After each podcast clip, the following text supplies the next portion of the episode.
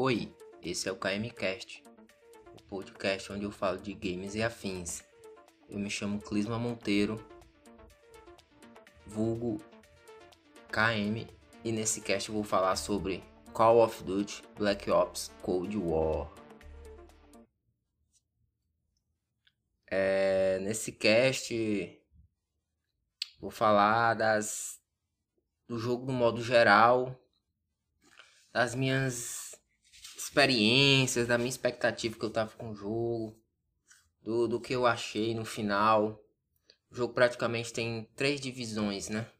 Que é a campanha, o multiplayer e o modo zombies.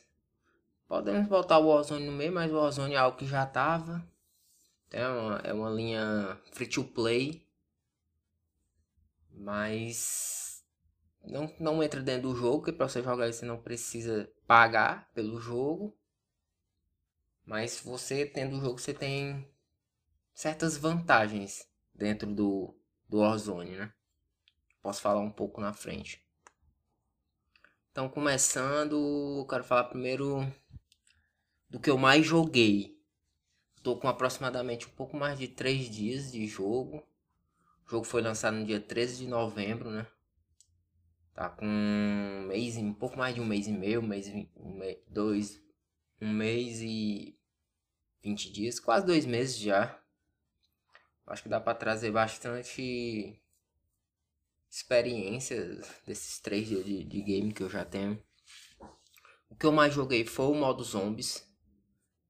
Foi era um modo, para mim foi o modo principal para eu para fazer eu ter comprado o game. Era o que eu mais estava esperando, era o modo zombies. Quem ouviu o cast aí onde eu falo no Xbox e até mesmo dos meus consoles, sabe um pouco da história do um pouco da minha história com o COD e tal, que eu dei uma uma resumida falando então era algo que eu já queria ter essa experiência de código de lançamento há muito tempo, desde 2015. Acabei 2015 experiência bem frustrada com o BO3, porque eu ainda estava na geração passada, né? Que era o PS3, e o jogo saiu muito ruim para ele. Então, eu tava esperando esse tempo. Não tinha saído nenhum código assim que me interessava tanto. O BO4 não foi interessante, o BO4 nem campanha ia ter, então fiquei desmotivado por mais que a campanha seja algo bom, sim, mas ele acaba sendo menor do que o que é o todo Call of Duty, né? Então, para mim o modo dos zombies ele foi um modo muito bom. Logo de início, ele agradou gregos e troianos. Acho que chegou a agradar a galera mais tryhard do, do modo. Galera que joga para pegar round alto. Galera que, que fica atrás de easter egg e tal. E também agradou a galera mais novata. Eu acho que por isso eles deram uma facilitada. Mas não foi uma facilitada tão grande assim. Porque muita gente acabou comprando o jogo porque jogou Warzone ano passado, tava esperando e tal. Tava no hype, né? O COD voltou no hype. Então acho que muita gente comprou, muita gente era novato, não. Porque o COD passado, que foi o MW, não tinha o modo zombies, né? Então, pra galera iniciante no modo zombies, teve algumas facilidades, era como indicações e até onde ir. Né? Muita, muita gente no início reclamou, assim, porque a quantidade mostrava o dano que dava a vida dos zombies, que nada disso tinha antigamente. Um minimapa, né? Que também não tinha nos outros modos zombies. Então foram algumas coisinhas que deixaram mais agradável o público novo, mas também não deixou de um modo tão fácil assim pra galera tryhard. Pegar rounds altos. Tava fácil, tecnicamente fácil, mas ao mesmo tempo desafiador. Ainda não peguei um round muito alto, que eu não foquei nisso. O maior round que eu peguei foi 40 e pouco, mas só mesmo na zoeira. Meu foco tava em pegar a camuflagem, a principal camuflagem do modo zombies, que é a Dark Eater. Eu ainda não peguei pra ver como é demorado demais, principalmente no modo zombies. É bastante demorado. Mas eu tô. Tá falta pouco aí pra eu pegar. No, meu, no canal lá do, do meu canal eu tô postando várias dicas e tal, como pegar e tal. Quem ainda não sabe do canal, tem um canal que é o KM Games. Só pesquisar aí. Tá. Posto vídeo direto e tal. Na hora de jogos que eu jogo eu gravo e posto. Então. O jogo que eu. Foi o modo que eu mais joguei do, do Call of Duty. Então, o modo zombies está aprovadíssimo pra mim. Foi algo foi legal conseguir fazer easter egg. Foi a primeira vez que eu fiz um easter egg. Porque no BO2 não dá pra fazer easter egg solo. Só uns bestinhos e tal. O easter egg principal não dá pra fazer solo. Eu nunca tive amigo assim pra fazer. É... Aí não joguei o BO3, não joguei o BO4. Que se eu não me engano, a partir do BO3 tinha alguns easter eggs que dava pra fazer solo. Acho que o BO4 todos dava pra fazer solo. Mas nesse dá para fazer e eu fiz solo. É um easter egg legal, não é tão difícil. Tive algumas tentativas sim. Fracassada e tal. Mas foi legal. Valeu muito a pena. Jogar o modo zombies. Acho que das três, dos três dias que eu tenho, acho que eu tenho é praticamente quase dois dias aí. Só de modo zombies. Então modo zombies pra mim tá aprovadíssimo. Agora eu vou falar um pouco do multiplayer. Multiplayer eu não joguei tanto.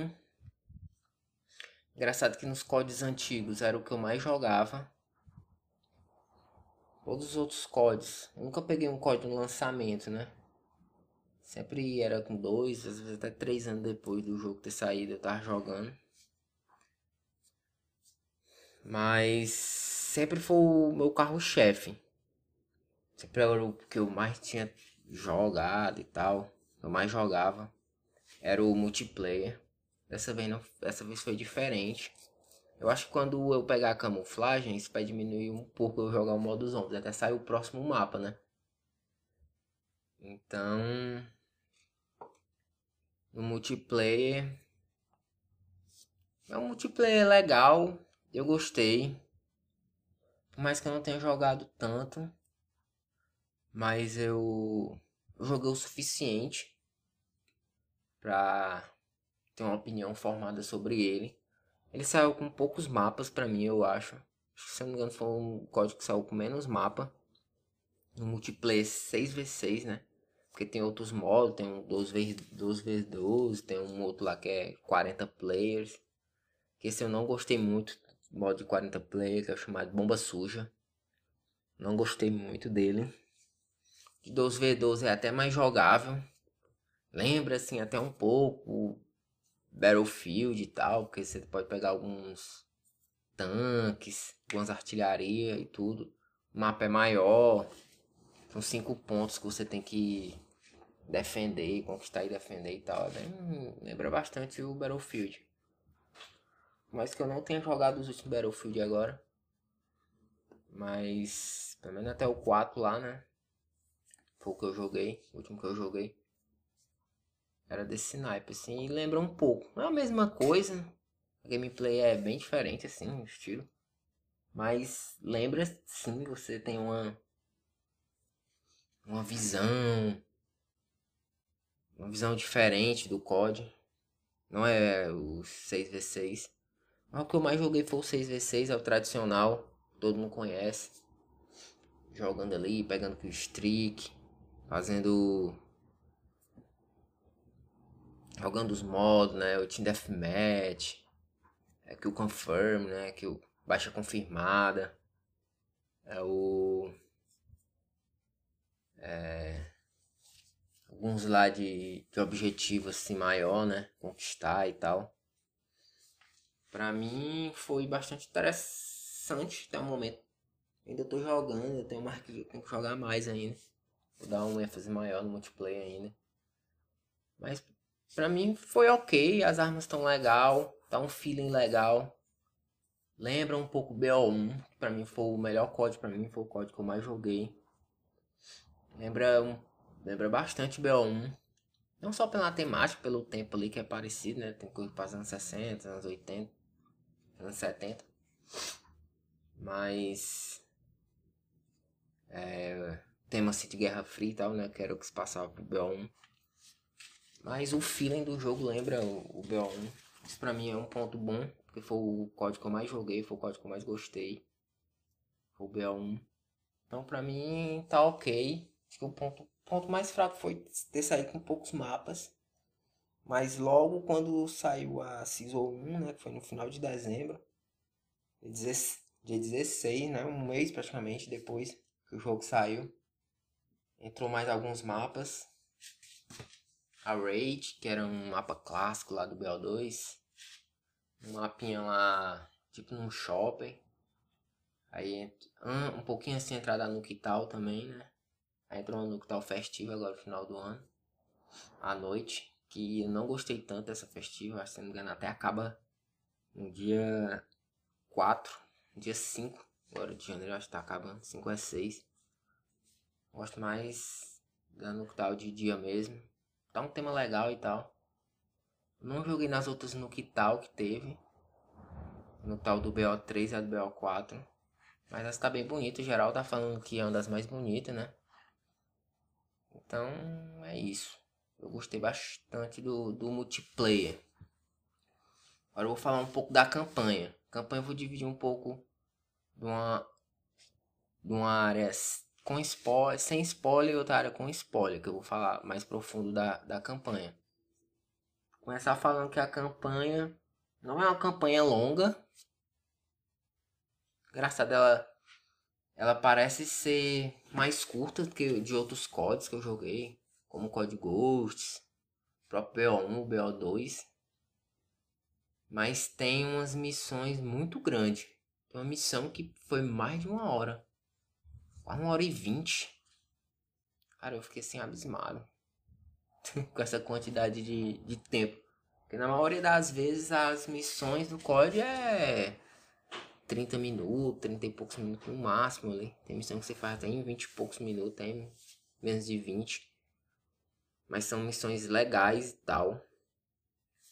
A estrutura das missões. Sim, eu fiquei um pouco perdido. Porque são tem lance de escolhas e tal. Você faz algumas escolhas. Você pode fazer a missão de certas maneiras. Isso eu não. Não sei, eu achei, eu achei meio estranho. Não sei como é que tava os, os códigos agora, os meio mais atuais.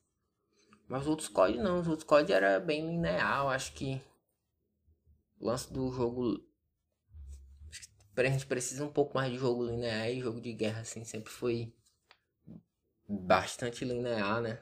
É a linha, você tem ali matar os inimigos e até ali aquele ponto, fazer isso aqui e tal. E isso meio que se perdeu um pouco. É um jogo meio que de espionagem. Tem vários momentos de furtividade e tal, que para mim não é um grande problema. Sim, mas não é o meu grande ponto forte, a furtividade e tal. Mas teve missão ali que eu fiz até ganhar até troféu por ser 100% furtivo. É algo algo interessante. Só acho que eu fiquei um pouco perdido com esse lance de escolhas assim. Não não curti tanto. Deveria ter curtido mais. Não curti tanto. É, a história ela é uma história decente, se passa na Guerra Fria, como o jogo já diz, né? Cold War, Guerra Fria. É uma continuação do BO1. Continuação assim direta. Do BO1, fica aí como fosse o BO1 e o, e o BO2. Algo assim interessante, a gente entende alguns alguns pontos de alguns de alguns personagens antigos, tanto do BO1 como os que vieram aparecer no BO2. Você sabe de bastante coisa e tal. É interessante isso. Então eu vou ficar por aqui na parte sem spoilers. Agora eu vou para a parte com spoiler. Se você não quer saber da história, não escute até aqui. Tá? Vou deixar um tempozinho aí dizendo quando vai voltar. Parte sem spoiler. Parte final. Quem não quer ouvir o spoiler, pula para o minuto 23 minutos e 57 segundos. Valeu. Então pronto, a partir daqui é com spoiler. A partir daqui a gente começa a jogar com um personagem. Se eu não me engano é o... Primeira missão que a gente joga é o Woods. Mas logo a gente é... A primeira, eu acho que é a segunda missão a gente joga com o Woods. Né, que é um personagem clássico aí da, da franquia. Mas logo a gente entra num personagem Bell. Né? É um personagem que a gente muda de. Ele fica, ele fica chamado de Bell, né? Porque é algo para todo mundo. Mas a gente preenche uma ficha lá. Nessas partes que é meio sem noção pra mim. Que a gente preenche, uma ficha. A gente bota o nome que a gente quiser. A gente pode botar o nosso nome e tal. Onde a gente é, idade, sei lá. Preenche uma ficha, como se fosse uma ficha de hospital. De trabalho, algo do tipo assim. A gente escolhe o nosso estilo de, de jogo, se a gente é mais furtivo, se a gente é mais agressivo, se a gente é mais violento, psicótico. Umas paradas assim. A partir daí a gente só joga com o Bell. A gente tem momentos de flashback. Onde a gente volta lá pro auge da. No, no Vietnã, no auge da Guerra Fria lá no. Na Guerra do Vietnã que não tem nada de futuro. Ah, passando nos anos 2000, 2000 e pouco, 2020 e pouco, né? Que é, o BO2 passou isso em 2025. Só vai ali até os anos 80. A gente joga locais bastante diferentes, isso eu achei interessante. Joga nos Estados Unidos, joga na Rússia, joga na Alemanha, joga no Vietnã. A gente, na China a gente não vai não. Mas que a diferença dos outros COD era praticamente você jogava em um local, né? BO1, praticamente tudo se passou em Vietnã e, e Rússia. Não sei se teve alguma coisa na Alemanha. BO2 era. Foi mais também mestificado. É, BO2 foi, teve bastante locais e tal. E Código Ghost não, Código Ghost foi praticamente todo nos Estados Unidos. Mas Cold Oil tem essa variação e tal. Achei bastante interessante isso, foi um ponto positivo. Então a gente prossegue com o Bell e tal. A gente vai. Vai, jogando, não é uma parte tão longa. Chega no momento gente tem que escolher entre salvar duas pessoas. Pessoas importantes assim e tal né? Que um é a Park, outro é o maluco lá. Sem querer, eu, eu salvei o cara, eu queria ter salvado a Parker. Eu salvei o cara, eu não sabia que era uma escolha ali. Pensei que eu ia pegar um e pegar o outro ao mesmo tempo. Peguei o cara porque o cara tava mais próximo de mim. Eu não sei o que é que aconteceria se eu quiser salvar a Parker, que a Parker tava mais distante. Mas.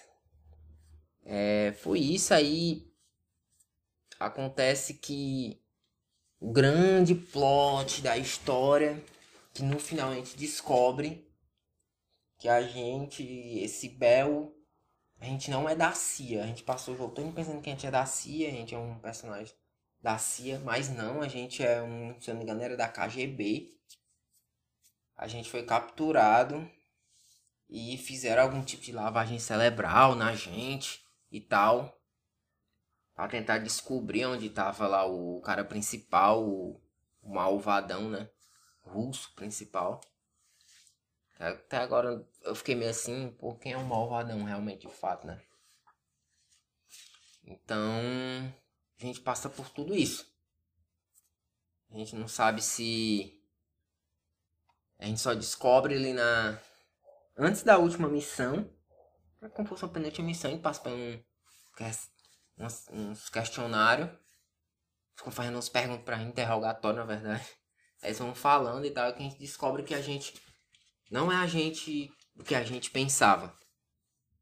Foi manipulado pra tentar descobrir onde o cara tava. Aí no final a gente tem duas opções, entre falar a verdade e falar a mentira. Falar a verdade a gente vai dar a vitória à, à CIA, aos Estados Unidos, né? Que a gente faz uma missão diferente. Se a gente dizer a mentira, se a gente dizer a mentira, a gente vai dar a vitória praticamente um, não é nem Rússia em si, é um maluco lá que meio que saiu ali da Rússia e tal, do governo russo. Tá, que quer explodir umas bombas na Europa, vai dizimar praticamente a Europa. Aí botar a culpa nos Estados Unidos, porque as bombas são bombas americanas em solo europeu. Então, na primeira vez que eu fiz, eu escolhi a mentira. Porque eu fiquei assim, pô, mano, puta, os caras me usaram e tal. Escolhi a mentira pra fuder a, a CIA dos Estados Unidos. Aí acontece isso. O cara solta a bomba e tal, gente pega, mata lá o. O principal, como esqueci o nome dele agora, Yegua. É, aí a gente solta a bomba, incrimina a CIA e tal, tem todo aquele final. Se a gente escolhe dizer a verdade, né, pra CIA, a gente. No caso, falando a mentira, a gente leva a CIA pra uma emboscada, né? Aí acaba pegando, matando geral. A gente mata o. Os principal, o Woods, o Mendes. Mata geral. Praticamente acaba tudo ali, né?